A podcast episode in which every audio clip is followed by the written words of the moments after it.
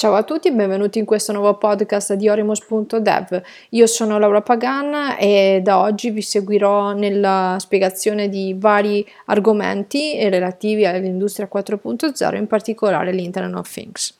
Noi siamo una software house specializzata in IoT e per questo mh, mm, oggi cominciamo proprio con la spiegazione dell'IoT. Che cos'è l'IoT? E perché è vantaggioso per le aziende investire in questo tipo di innovazione. Cominciamo subito dalla terminologia. Internet of Things significa in italiano Internet delle cose. Conosciuto anche sotto l'acronimo di IoT, è una delle tecnologie abilitanti di Industria 4.0. Detto questo, non si capisce niente, vero? Questa, insomma, è una nuova tecnologia che permette di estendere Internet al mondo degli oggetti, sia in ambito domestico, e quindi la domotica, e magari questa già la conoscete, e sia in ambito industriale, e qui si chiama Industrial IoT, e magari è meno conosciuta. Grazie all'IoT nasce la possibilità di raccogliere dati, monitorarli e gestirli laddove prima non era possibile. Ma come si fa? Si fa tramite dei dispositivi dei dispositivi IoT. Questi dispositivi servono per fare quello che abbiamo appena detto e mm, permettono di eseguire comandi da remoto di funzionalità che prima necessitavano la presenza umana, che schiacciava fisicamente il bottone, che girava la manovella dicendo metti una temperatura più alta piuttosto che più bassa, l'esempio del termostato. Ma quali sono i dispositivi che permettono di fare questo, al di là di chiamarli dispositivi IoT? Allora, i dispositivi che permettono di eh, essere definiti Internet of Things in realtà possono essere tutti. Eh, macchinari non nativi digitali possono essere tranquillamente trasformati con una piccola azione di revamping in eh, dispositivi che si connettono ad internet e poi fa tutto il software sostanzialmente. Basta semplicemente mettere un uh, ponte che gli permette di eh, raccogliere i dati che comunica nella, man- nella sua vecchia maniera e di trasportarli su internet tramite una connessione ad internet e quindi mm, in cloud per esempio o uh, tramite edge computing, fog computing, quindi in un server uh, delocalizzato magari in un ufficio separato o in un server um, in VPN. Insomma, ci sono varie casistiche, magari sono difficili da spiegare in questo momento. Comunque, le aziende quindi possono sicuramente trarne mol- molto vantaggio dall'innovazione in Internet of Things, perché alla fine non è che devono eh, effettuare chissà quale investimento, non devono buttare via le macchine che hanno e comprarne di nuove che siano IoT. No, non funziona così. Mm, se ci si affida ad esperti che mh, mm, sanno quel che fanno, conoscono tutti i protocolli di comunicazione o comunque la gran parte, gli standard. O nel caso ad esempio se pensiamo ad Orimos, la, la, mia azienda, noi ci interfacciamo anche con protocolli di comunicazione non standard, eh, quelli anche proprietari ad hoc, eh, perché abbiamo sviluppato un nostro metodo per poter intercettare qualsiasi tipo di comunicazione. Grazie a questa tipologia, grazie a questo metodo, è possibile rinnovare in modo molto semplice un macchinario e farlo diventare Internet of Things.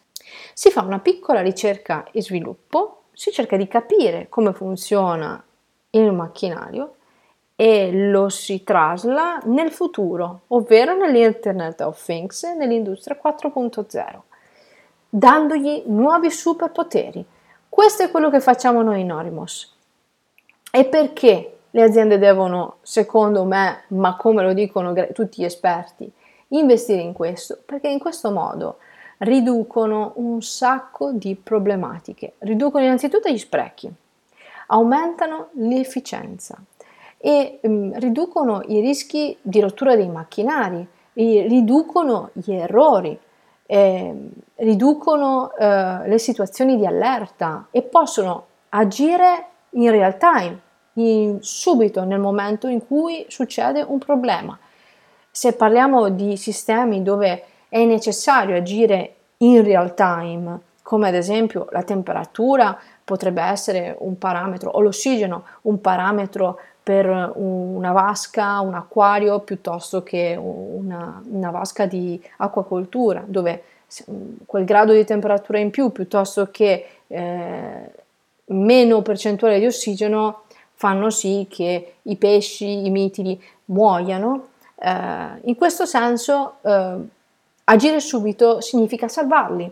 E lo stesso vale anche per una serra, per esempio. Eh, se noi agiamo subito, eh, riduciamo subito la temperatura, il microclima lo risolviamo secondo appunto determinate eh, azioni.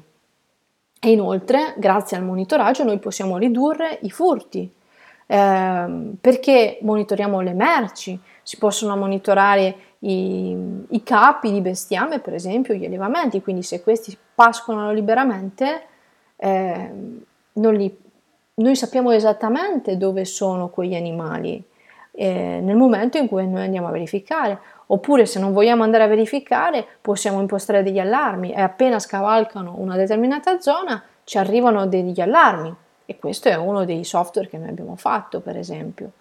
E, ehm, controllo e gestione macchinari ed impianti.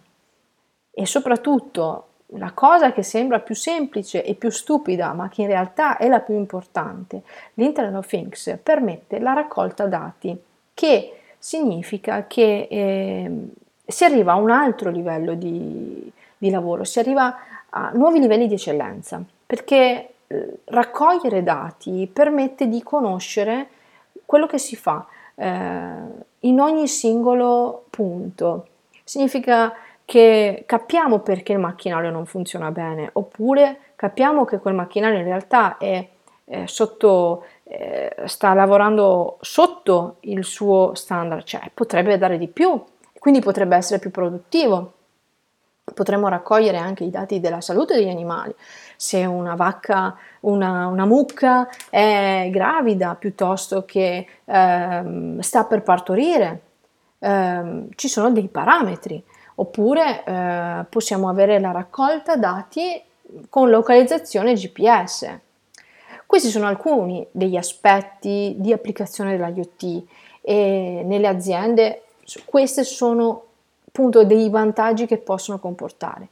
Inoltre, sempre in questo periodo, ehm, ci sono tanti finanziamenti eh, relativi a ricerca e sviluppo, ma anche proprio per promuovere la, l'innovazione tecnologica verso eh, 4, industria 4.0.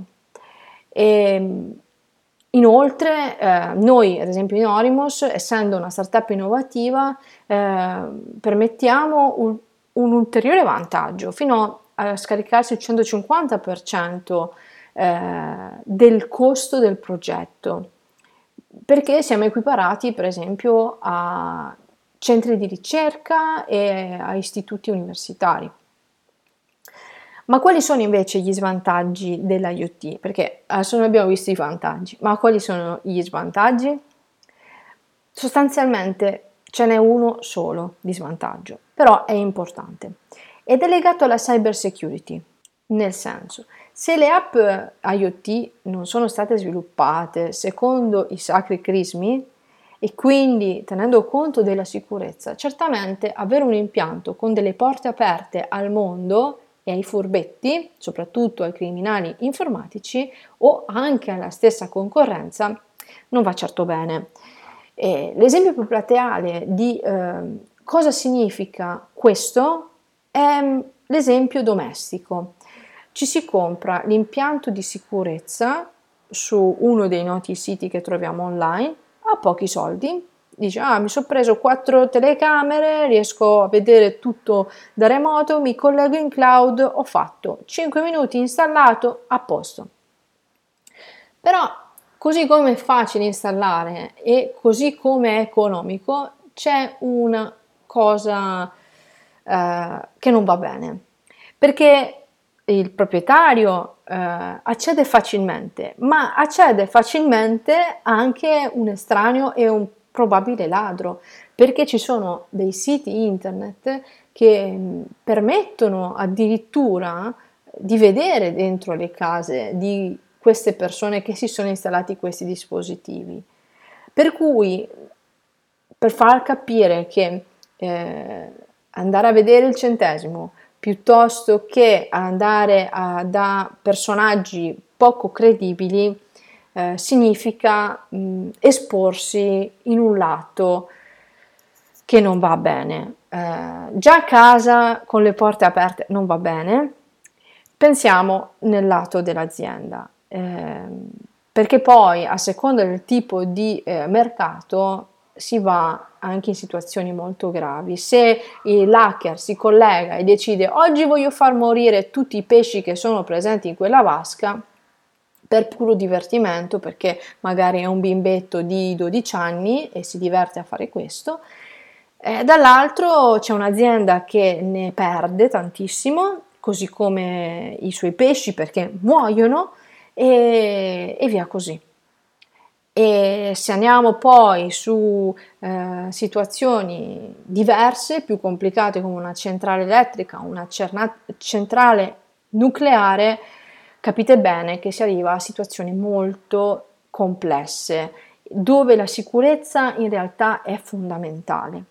Per questo, eh, questo è un aspetto da non sottovalutare quando si sceglie di dire voglio investire in IoT. Quindi, in sintesi, Conviene o no investire in Internet of Things? Secondo me sicuramente sì, perché eh, affidandosi alle persone giuste, eh, non a tuttologi, ma parlo proprio a chi è specializzato in Internet of Things, sicuramente troverete persone esperte, persone che vi aiuteranno sia nel redigere il vostro progetto nel migliore dei modi con cui insomma vi potete eh, relazionare e vi permetteranno di aumentare la produttività, mm, magari lavorare in smart working o in remote working. Voi, avete, voi abitate in Italia e volete mm, controllare un impianto che sta negli Stati Uniti eh, o viceversa. E cosa più importante secondo me è quella di eh, sbaragliare la concorrenza perché eh, soprattutto adesso uh, dove l'economia gira in maniera molto veloce al di là del coronavirus in questo momento storico comunque rendiamoci conto che la concorrenza non si fa aspettare quindi è sempre bene muoversi.